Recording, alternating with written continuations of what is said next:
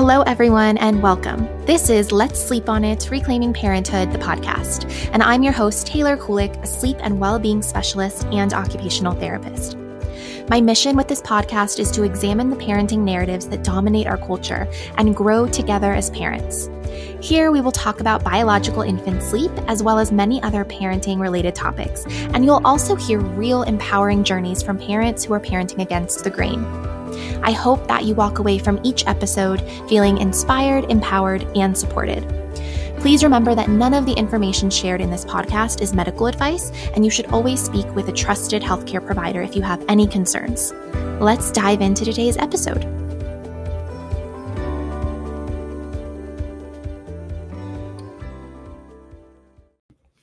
I want to share with you guys one of my all time favorite companies. I'm passionate about this company. I've been using them for over three years, and they make some of the cleanest, and most affordable personal care products for the entire family, personal care and wellness products. So they have herbal remedies and tinctures, they have personal care products. My husband and myself use their deodorant on a daily basis. And most recently, they've launched a home care cleaning line, which we now have transitioned pretty much all of our cleaning products over to their their cleaning products. So we use their cleaning spray and their dishwasher detergent and their laundry detergent and their dishwashing soap. And we have been so impressed with not only the quality and simplicity of their products, but also the affordability and small company, family owned company experience that we get when we shop with them. So the company is Earthley and they are just phenomenal. You can go shop at earthley.com and Earthley is spelled E A R T H L E Y dot com slash R E F slash T Kulik. Alternatively, you can thank me for your checkout. Um, thank you, thank me for your order in the checkout section, and you can use the code Taylor10 to save 10% off your first order.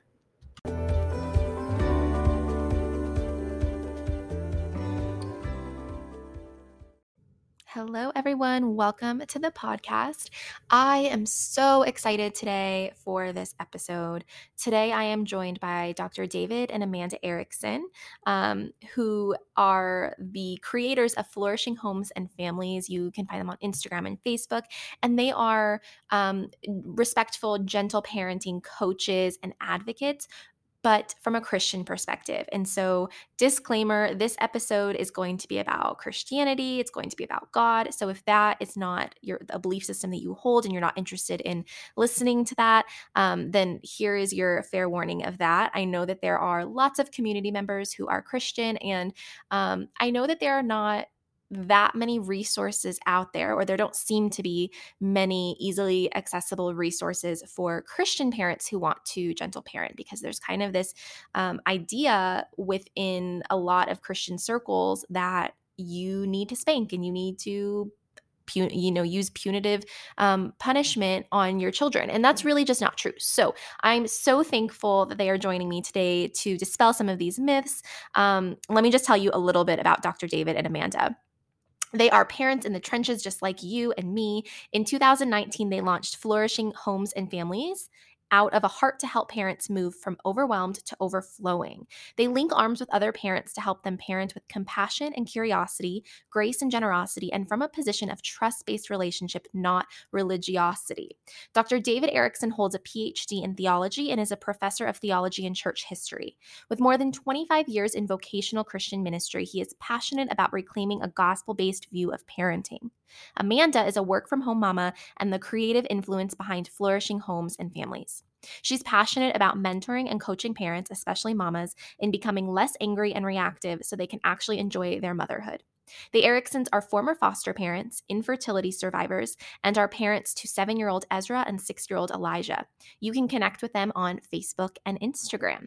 So, without further ado, let's get to this discussion would you mind just telling us how you got started with flourishing homes and families? Yeah, so um, we started gentle parenting um, when our oldest was like right around 15 months old, um, is when we really started to learn about gentle parenting. David is a seminary professor, he teaches theology and church history. And so, as we were learning more about gentle parenting and grace based parenting, we really started digging into you know what the bible says what church history has historically believed about children and um, we we started sharing like publicly on our public facebook pages about what we were learning and why we had decided not to spank. And um, on like on one hand we had so much support and we had so much um, so many people that were sharing our posts from our personal page because david you know he has a phd in theology and he kind of had some street cred like people wanted to to hear from him and hear from us. But on the other hand we got pushback you know from people that we are in real life community with um, that were you know it's hard to hear that maybe spanking isn't what what we always thought it was. And so we were getting some pushback. And so we between the having some of our posts from private pages go viral to you know it was impacting our relationship with people that you know that we know and love we decided to start a facebook page to share what we were learning um, that people could share publicly to help kind of protect our family and a little bit of our privacy. And then also to really try and um, love your neighbor as yourself when it comes to the people that we know in real life and just kind of honor them. Um, and we didn't want to be you know pushing stuff on them. We didn't want to cause friction in the relationship. So we started a facebook page and it just exploded. Like we just shared what was on our heart. We shared what we were learning. We shared what we were studying what you know tools that we were using.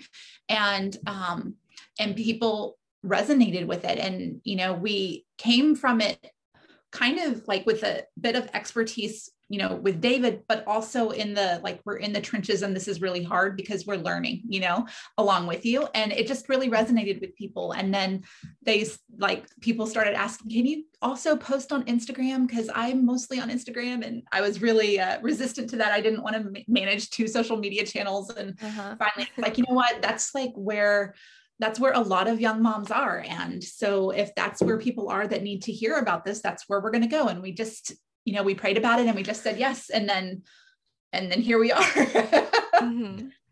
That's that's so amazing and I love your account. I don't remember even how I stumbled upon your account, but it wasn't that long ago. And um, you know, my community is not um, made up of. It's not like a primarily Christian community. I am an Orthodox Christian. Um, I have a lot of people in the community who are Christian, but a lot of the listeners are not Christian. Maybe only people that are Christian um, are listening to this episode. But I get asked so often, you know, some questions about how how how do we do gentle parenting when we're christian because my church leaders or my mom or my you know my friends in the church say that this is not okay and that we need to guide our children and teach our children which I don't think any of us would actually disagree with. I think that's kind of a separate conversation, um, maybe about a misunderstanding that there is only one way to teach and guide our children. Um, but can you just talk a little bit more about gentle parenting and is it biblical? And why are we hearing these things as Christians that it's not biblical and that we have to spank our children and we have to use punitive, um, you know, harsh discipline with them? Right. Well, I mean, kind of the the origins of that is really just I mean a, a, handful of verses in Proverbs that I think are being kind of misinterpreted uh, or misunderstood or maybe misapplied. Um, and and that that's mostly where that's coming from because I mean if you look at like what it means to be a Christian and the ethical expectations that you know Jesus lays out there for his followers that the apostles um, articulate in in their letters.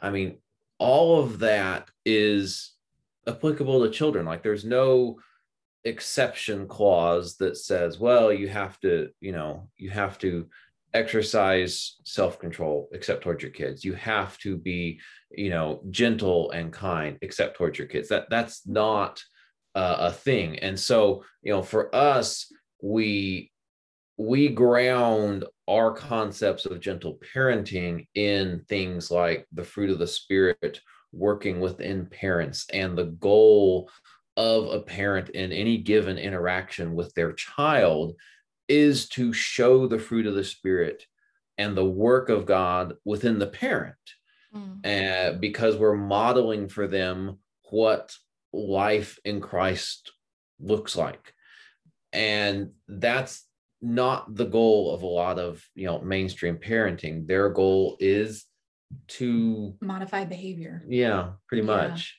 And and to gain compliance in Yeah. in different things. And to fix it quickly because you know I, I think you know when we use fear-based parenting tools it's like we're using fear to control and to modify behavior but it's because we ourselves as parents have fear. And it might be you know fear of what other people will think while our child is having a meltdown. But it also you know for a lot of of christians there's also like a fear of you know is how i treat my children. Like i have to kind of instill my own theology into my parenting and um you know i i don't want to screw them up. I don't want them to turn away from god someday. So i've got to do what all of the parenting christian parenting experts say and most of them for what the last you know 60 years or so have pretty strongly encouraged spanking from a very early age. Yeah. Yeah. Yeah, you know, I I find it so interesting because when I think about parenting and then I think about my faith and other people's faith and kind of even just um, maybe some misunderstandings, misconceptions about religion in general. And obviously, we don't have to get too deep into like theology um, because uh, we're all from a different background and everybody listening probably has slightly different beliefs but i think there's a big misunderstanding from a lot of people who maybe don't even um, consider themselves christian at this point that that christianity is really this fear-based relationship with god. And i think that that has been really um, paralleled within the parenting community and so i see this i see these parallels between fear-based parenting and this idea that our relationship with god is is rooted in fear like we're we're we're scared of god and what he will do to us if we misbehave and i just feel like if we if everybody could just understand that that's not like a true relationship with God. That's really not, that's a very simple, oversimplified um, explanation of such a complex relationship. And the same is true of parenting. I think that maybe things would start to click a little a little bit more for for people regarding parenting and and faith and god yeah because i mean well i mean fear at least within the american religious experience um, fear has a pretty long history as a motivator like you need to follow christ because you're afraid of hell okay Mhm. is a very has, has been a very strong i'm an evangelical christian that's been a very strong part of uh evangelicalism in particular um and you're right i mean the the foundation of it all is god's love and his love for humans Mhm. and I mean, when he, um, you know, when he, when he tells the parable, uh, we usually call it the parable of the prodigal son. It's really, you know, a, a father and two sons. And, you know, when the the son who left, when the prodigal comes back, there is, you know, God depicts himself in that parable, I think, as the father and there is no fear in coming to God, no Mhm. matter how badly you have screwed up, and no matter how many people you have hurt. Um, his response to you is going to be a response of love.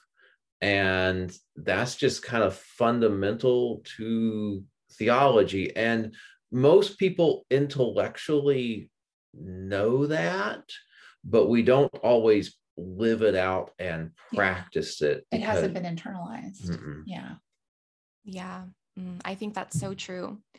Okay, so we've talked a little bit about spanking, and that is probably the most common, um, I guess, the most common question I get, but also the most common pushback I get when I talk about being a Christian and that I don't um, spank my children and I don't believe that spanking is the kindest way to treat our kids.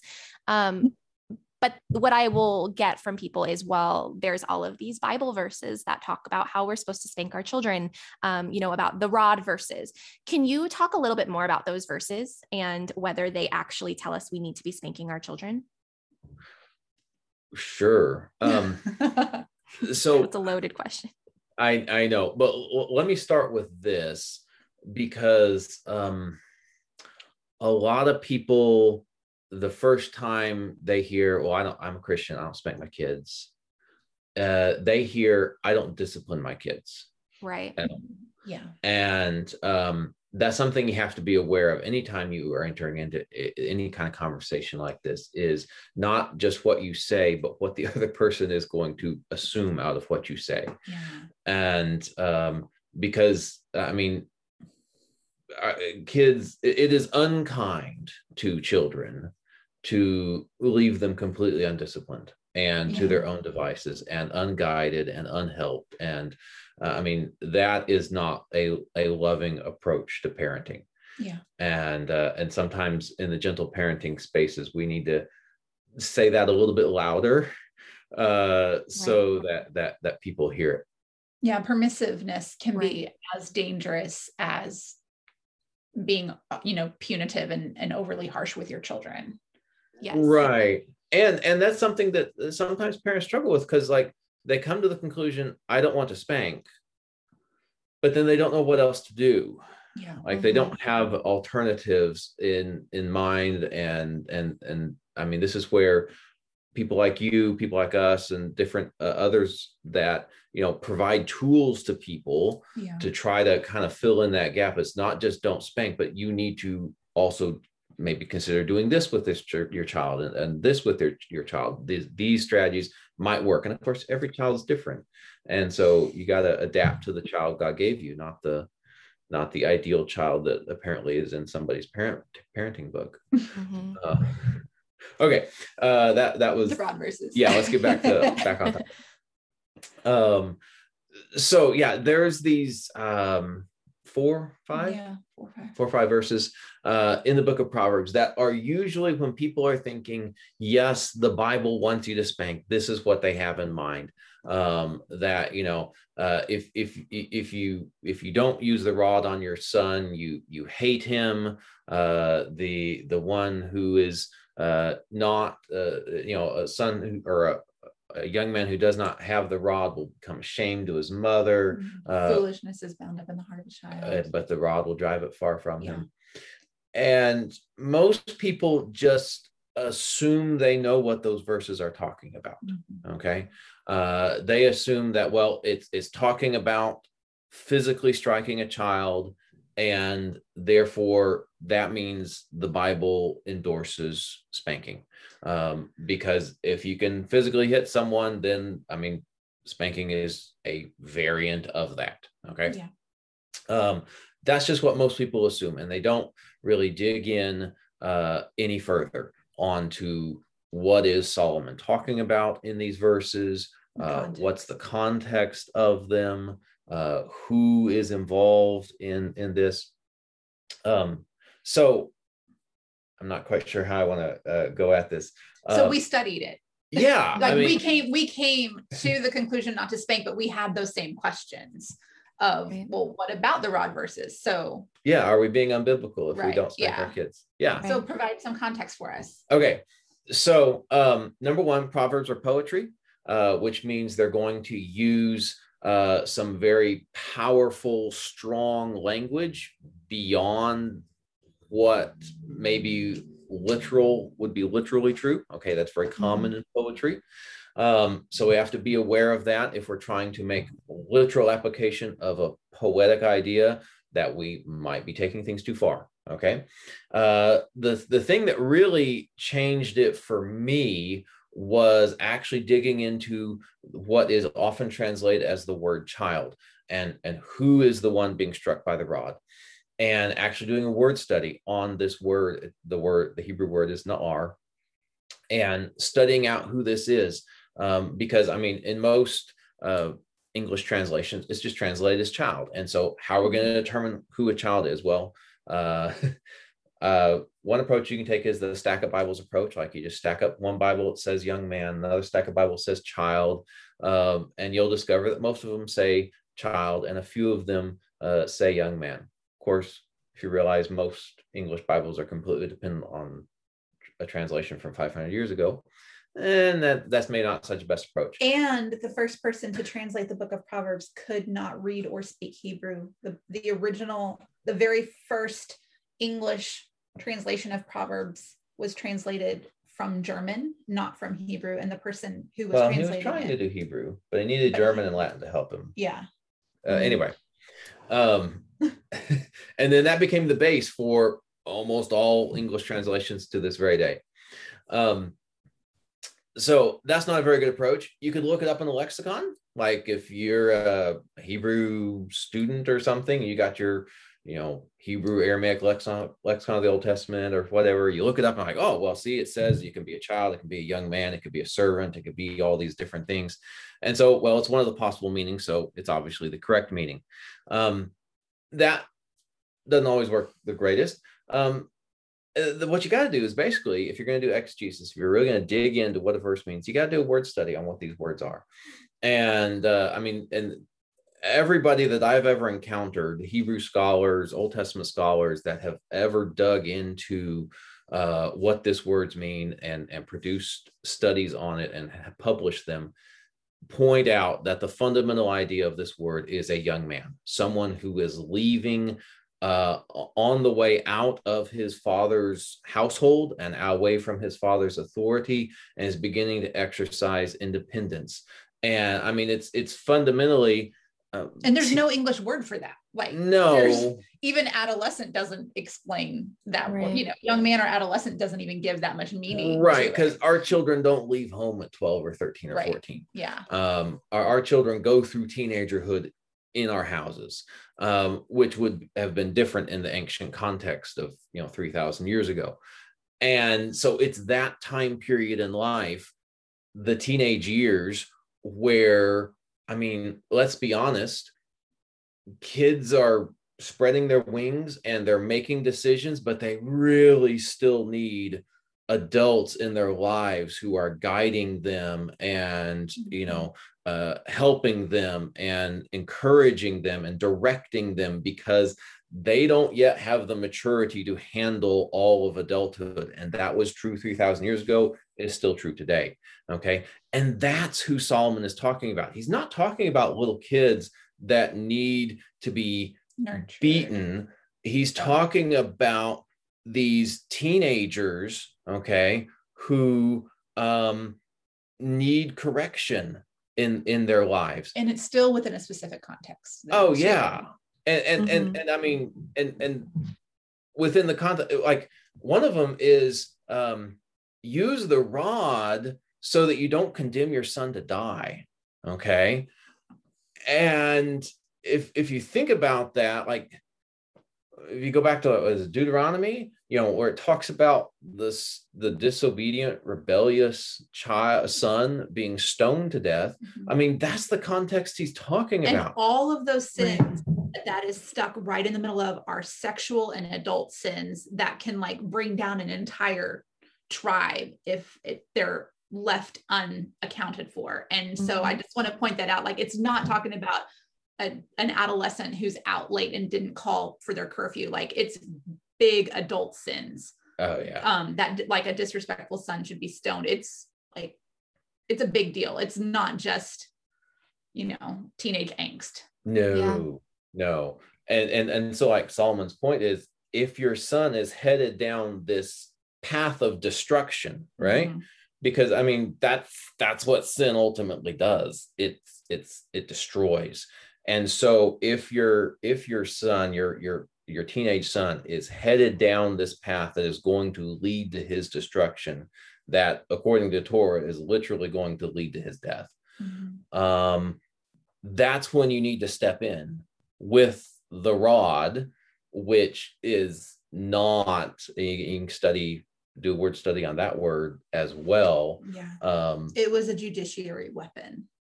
Yeah it's a pretty good size stick. I mean yeah. it's it's it's not a switch or a paddle or anything like that. Like the rod is something that uh, in exodus and and in deuteronomy there's restrictions on how you use the rod because it is capable of killing a person mm-hmm. okay mm-hmm. when used excessively and so you know what solomon is saying is like if it's a choice between your son destroying himself through sin and his death or beating him with the rod, well, the loving thing to do is to beat him with the rod, if mm-hmm. those are the two alternatives. Okay. Um, that is the basic idea that Solomon is putting forward. Now, um, I don't live in ancient Israel. Um, my children are at uh, no risk of being called before the elders of our village and stoned to death uh, because of their sins. That doesn't mm-hmm. mean there's not still destructiveness to sin. Um, and I mean, we don't live in a world where corporal punishment is a part of ordinary life. Like in ancient world, beatings were a common part of the judicial system. They are not a part of our judicial system today. Yeah. Um, and, and and adults were corporally punished commonly.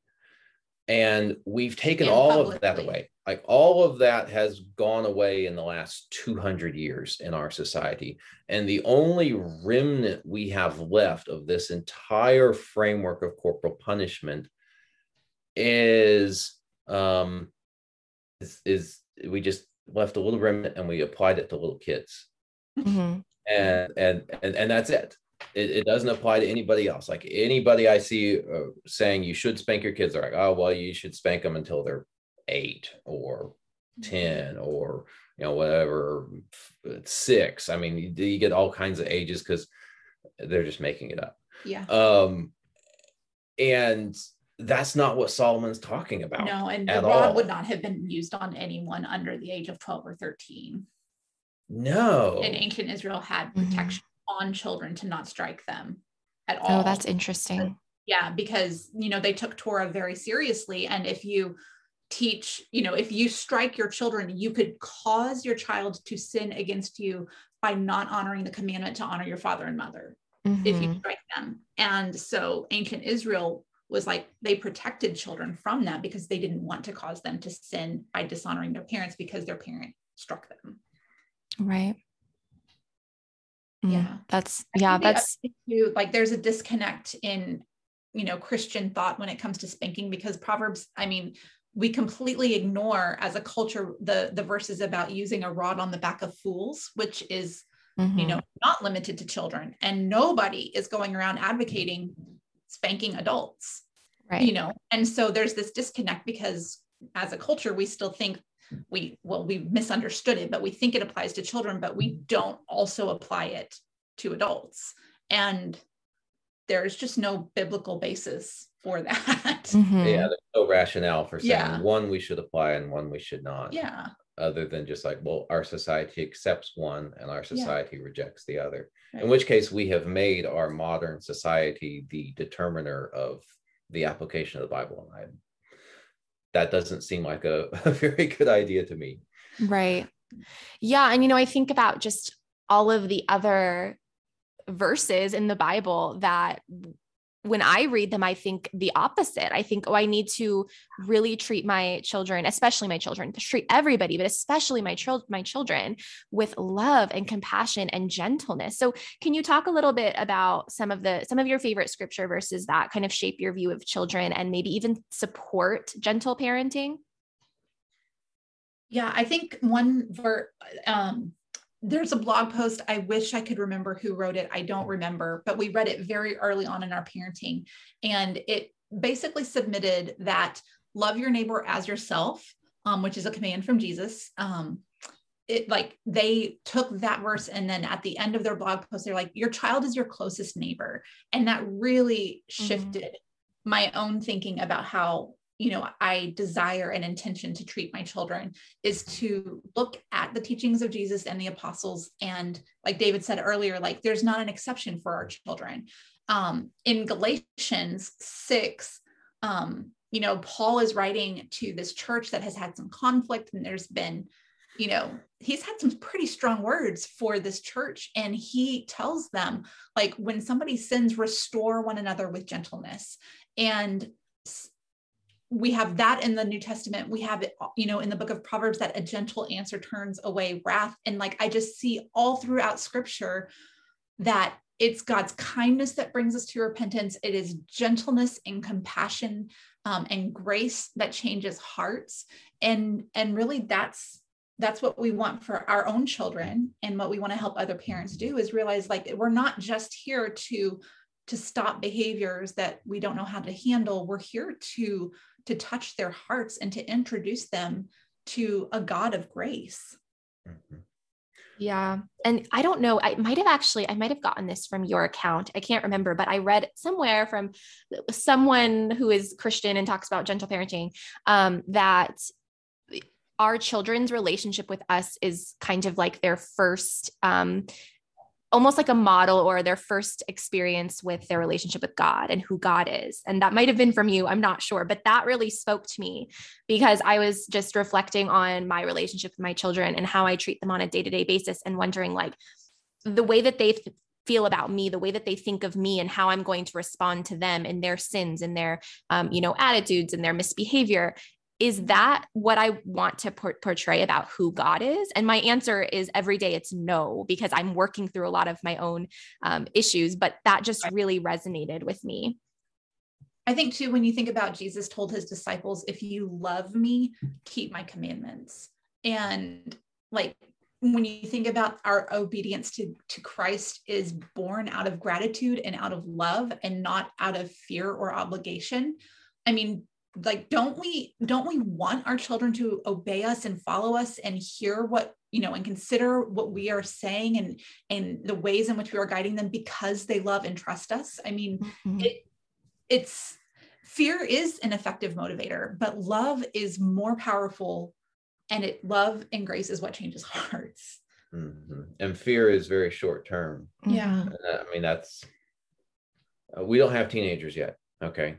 Um but you see that in a lot of parents they struggle with the teenage years because they have parented out of fear for years and at a certain point your kids aren't afraid of you anymore mm-hmm. right and there's not that connection of love and trust that mm-hmm. has been nurtured for a decade or more than a decade. Well, I think a lot of parents are. I I don't want to say that parents who spank are not nurturing. oh loving. no, no. I think that they are, but they're that it's a mixed message to the child. Yes. And so the connection has been broken more often and repaired more. It's um like I don't want to say that they don't love or nurture their children. I think no. that's an unfair statement. Okay. But I do think, you know, when there is that you know, when you're using fear along with the love and the nurturing, it's very confusing to children.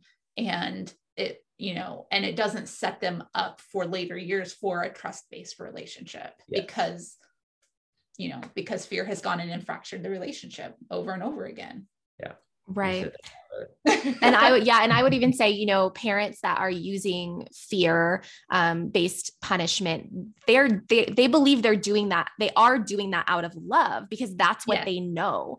Yeah. Um, and, you know, I am definitely prone to like go back to those, those strategies too, because that's what I was raised with. And it takes so much conscious effort. Like it is exhausting to get through the day. Um, and I don't ever get through a day without raising my voice once or using something fear based because it's just so, you know, it's just something I think so many of us are really struggling with when we've been parented so differently. But I think most parents do have really good intentions and love their kids and they're parenting yeah. that way because they have been taught that that is how you love your children.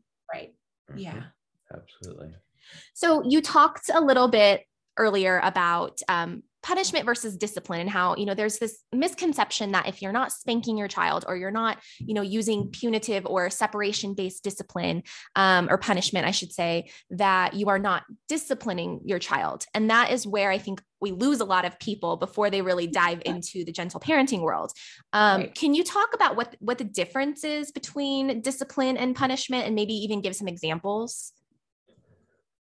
Well i mean at the level of like principle, the idea of discipline is to teach and to train. So if I am disciplining my child, it is because there there has been a problem and they need to learn how to handle that better in the future mm-hmm. okay um and and i mean a lot of people they think of discipline just in the context, and maybe I just did it when I said that, just in the context of misbehavior. Okay. Um, but really, our discipline of our children should be not necessarily constant, but a consistent part of life. Yeah. So, you know, when you have a two and three year old and you're teaching them how to pick up their toys, okay. Mm-hmm. that is that is a form of discipline. It is a it is a form of of teaching. When they are melting down at five years old and you're teaching them you know to breathe and you know to yeah. to try to begin to self-regulate uh, that is a, a form of, of discipline. Uh, so there's a very positive aspect of we just have to teach our kids. And we know this about all other parts of childhood. Like we know that our children need to learn how to walk how to ride a bike how to you know jump rope how to do math how to write their name. Like we understand that this is a process and we have to be an active part in teaching and training our children in these things. But when it comes to behavior you know as a culture we don't take that same approach like that behavior is learned in our children just like you know are an, a very you know very young toddler older infant might be able to pull up and stand up. It's going to be months and months before they're able to walk independently and it's going to be even longer before they're able to run and it's going to be even longer before they're able to you know carry a, a, little sibling while they're walking. You know these are things that build on each other and we don't think of behavior as that. And mm-hmm. when you switch that behavior needs to be taught um, and that children need to learn how to engage in you know in life when they have big feelings or when there is conflict you know they need to learn conflict resolution. When you when you make that mindset switch you realize like my my child is just still learning. I need to coach them through this. I need to disciple them through these situations instead of you know he threw a ball in the house after i told him not to and so i'm going to go punish him. It's, you know we we switch our mindset to teaching and training for the future instead of you know punishing them and making them feel bad because of something that has already happened yeah i love that and i actually i say something similar a lot in terms of sleep. And I think you're right that so with sleep, you know, um, I advocate against sleep training. And for some reason within our culture, there is this idea that sleep just babies and children should just know how to sleep by themselves they should know how to calm themselves down when they're crying and let's just train them by leaving them alone in a room um, but pretty much no other aspect of development would we do that with them. We wouldn't leave them alone on the toilet when they're a baby and say, well, you need to just learn to go potty. Um, yes. We wouldn't sit, sit an infant at the table with their first bowl of food and a spoon and make them feed, expect them to be able to feed themselves. We first do it for them. We do it with them and they slowly take on more and more of that responsibility over time as is developmentally appropriate. And it all happens within the context of relationship relationship. Development happens through relationship. And I think for some reason, we don't view it that way when we're talking about sleep and behavior and any form of emotional regulation.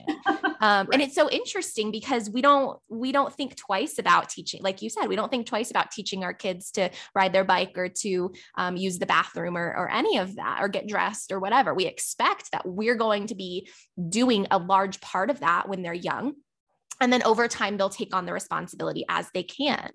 Um, so I, yeah i think that's so fascinating to me. I, I wonder what your thoughts are because one of the other like kind of pushbacks i get in the christian world when we talk about gentle parenting is that we like the gentle parenting world kind of makes kids a slave to their emotions and that um, we're because we're validating and accepting emotions we aren't teaching them how to not be a slave to their emotions and how to not respond. And i would argue that that's not true because i think first this is just my view and i'm interested to hear yours. I think first in order to not be a slave to your emotions and your passions you have to first understand them and accept that we have them. And God obviously didn't create young children to be able to self regulate. And I think that's for a reason. I don't think that he made a mistake in development. Um, but I would think that, you know, just my perspective as somebody who wasn't raised with a lot of co regulation and who was, you know, my parents did use a lot of punitive, harsh discipline. My emotions weren't allowed I now, as an adult, have a harder time with being a slave to my emotions because I don't have a lot of good self regulation skills as an adult. It's something that I've had to learn as an adult because I didn't learn them as a child. So I'm just wondering what your thoughts are on that. Yeah, I think that there's, I agree with what you said. Um, and there are so many layers to, mm-hmm. um, you know, to that besides really misunderstanding how children regulate or not knowing at all how children regulate.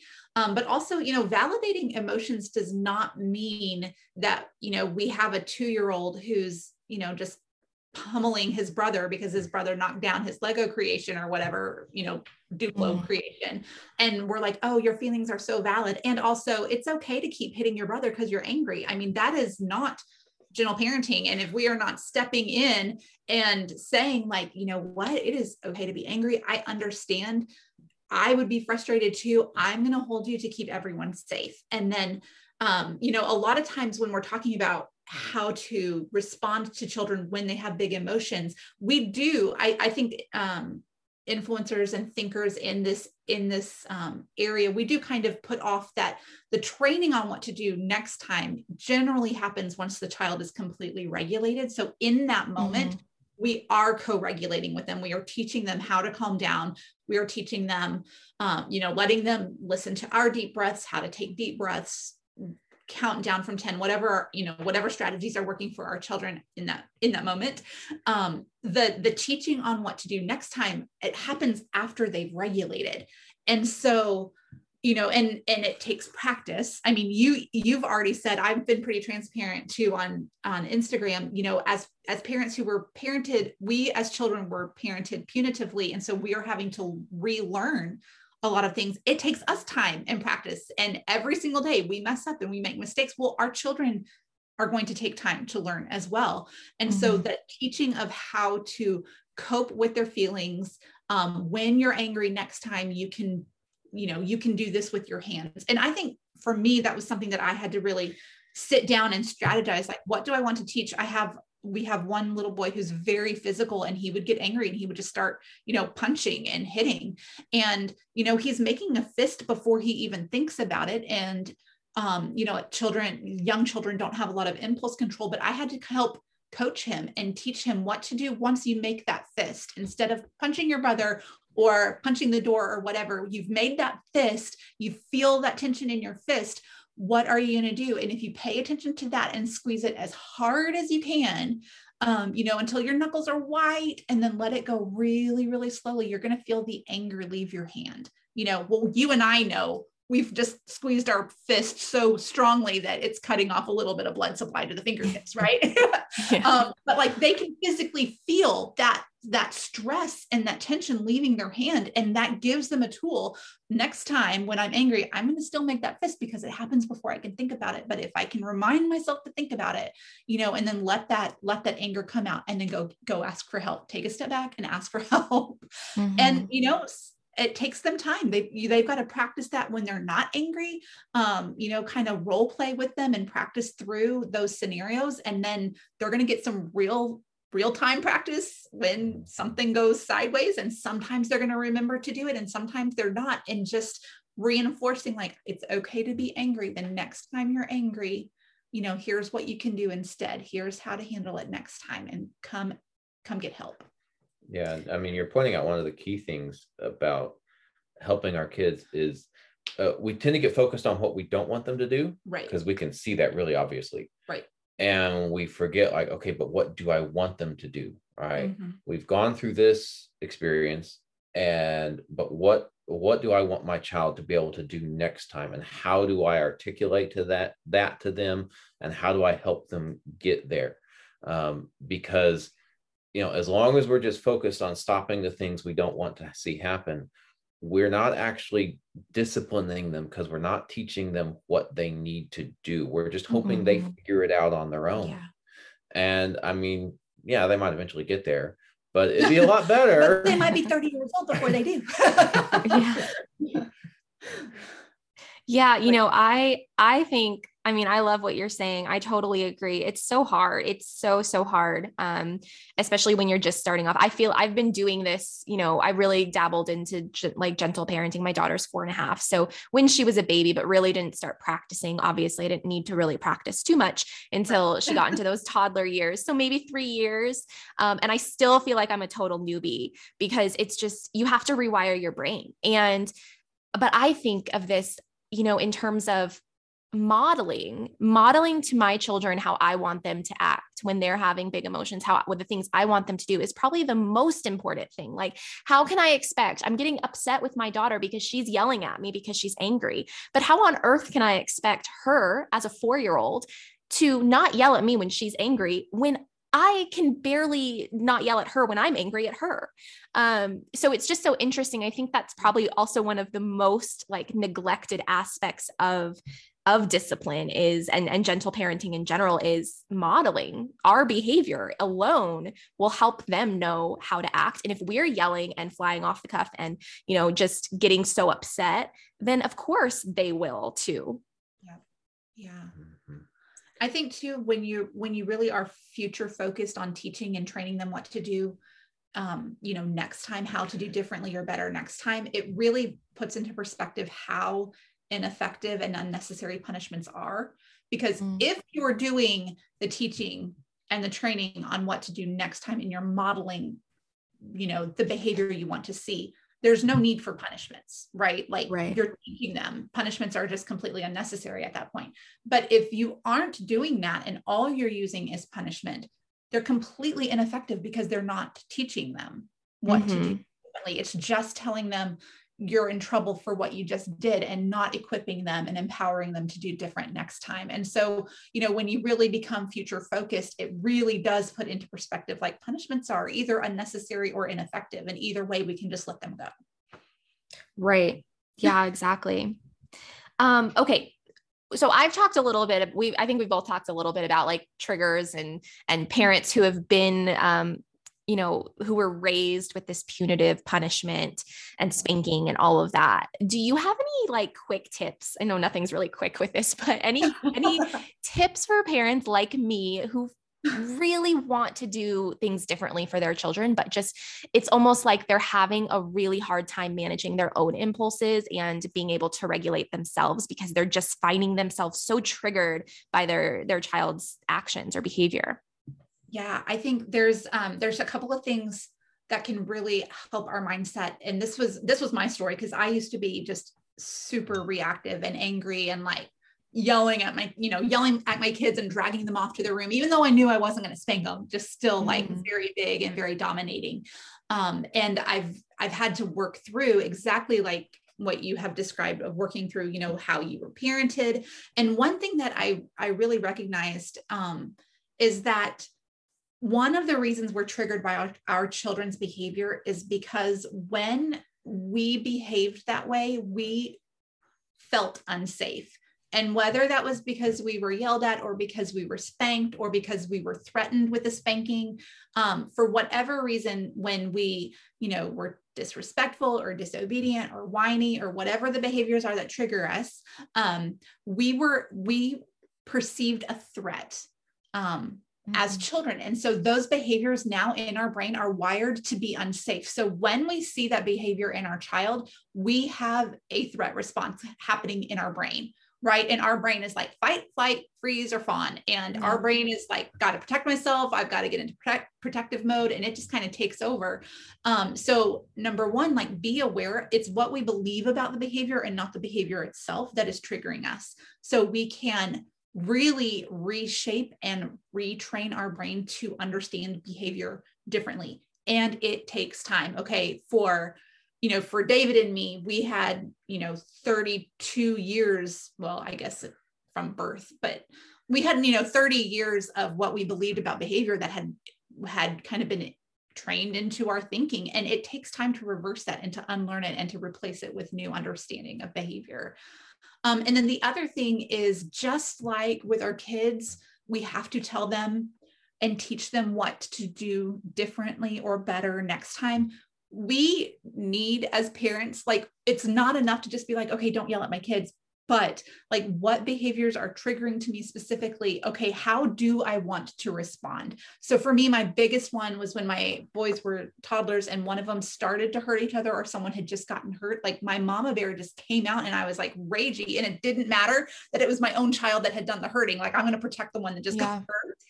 And um and i had like i literally wrote down a script of how i wanted to respond. I wrote it on a flashcard. I put it in my um I put it in my like on the mirror in my bathroom. I recorded myself on a on a voice recorder app on my phone and I just listened and practiced over and over and over again. This is how I want to respond when when I'm upset by the, you know, when I'm triggered by this behavior. And for then it was the, the fighting um, and somebody getting hurt. Like this is the response that I want to have. This is the gentle and grace filled and um, teaching and training response that I want to have. And so I, I, you know, outside of the situation i wrote down what i wanted to do and i practiced it and practiced it. And when that you know real life opportunity to practice came like i absolutely gritted teeth.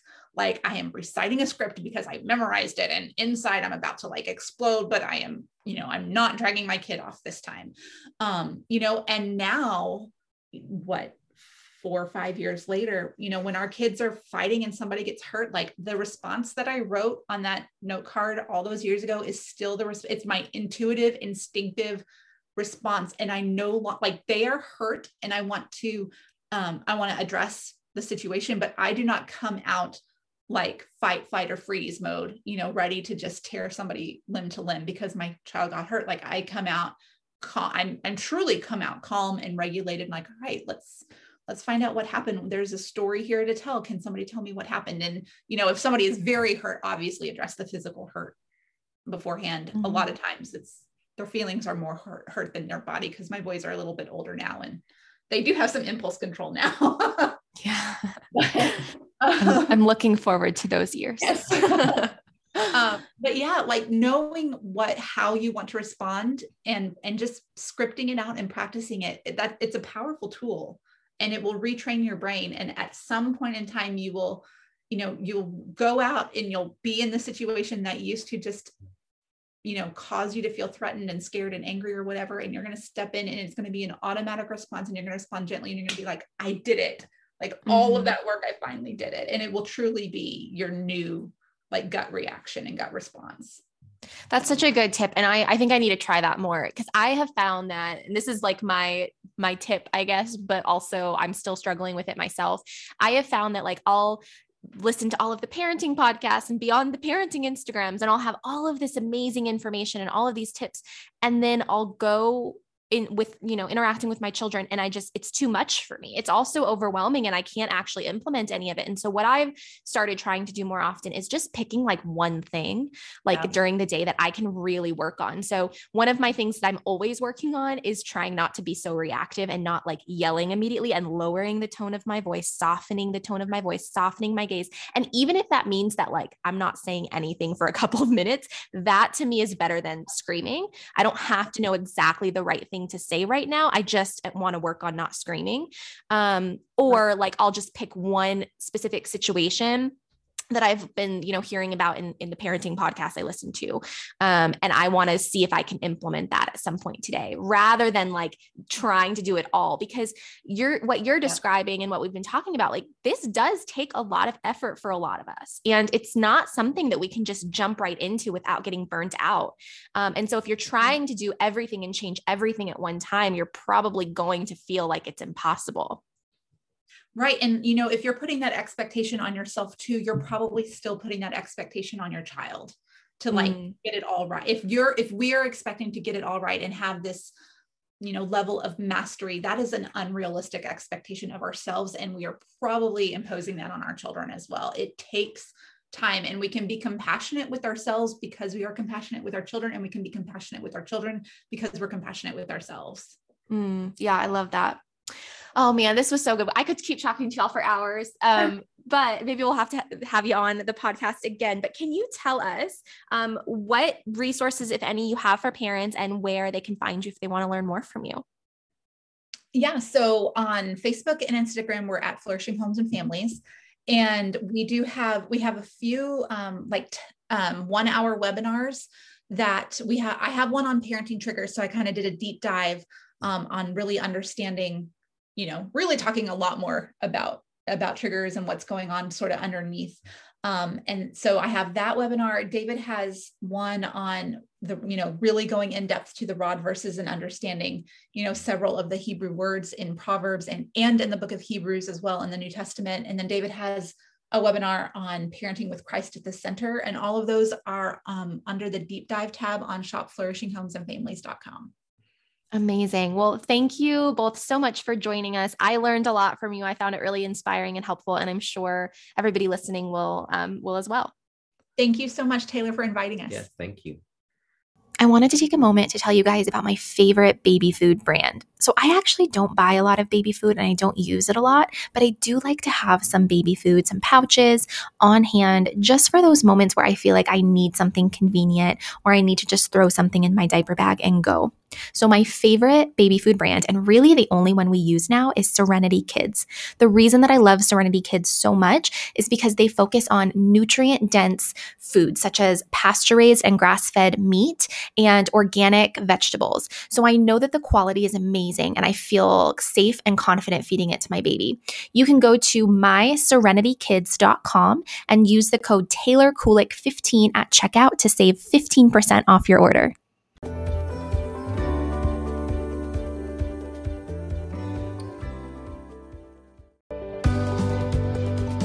Thank you for listening. I hope you enjoyed this episode. If you did, please subscribe and leave a review if you feel called to. It really helps our message reach more parents. You can also follow me on Instagram at Taylor Kulik for similar content or visit my website at www.taylorkulik.com. I offer online courses where we really dive into infant and toddler sleep holistically. And we also offer one to one holistic sleep support services if you're looking to improve your child's sleep or shift patterns without sleep training. If you know a parent who would benefit from this podcast, please share. And if you'd like to financially support this podcast to allow me to create more episodes more often, you can visit anchor.fm slash Taylor Kulik. I hope you'll join me next time.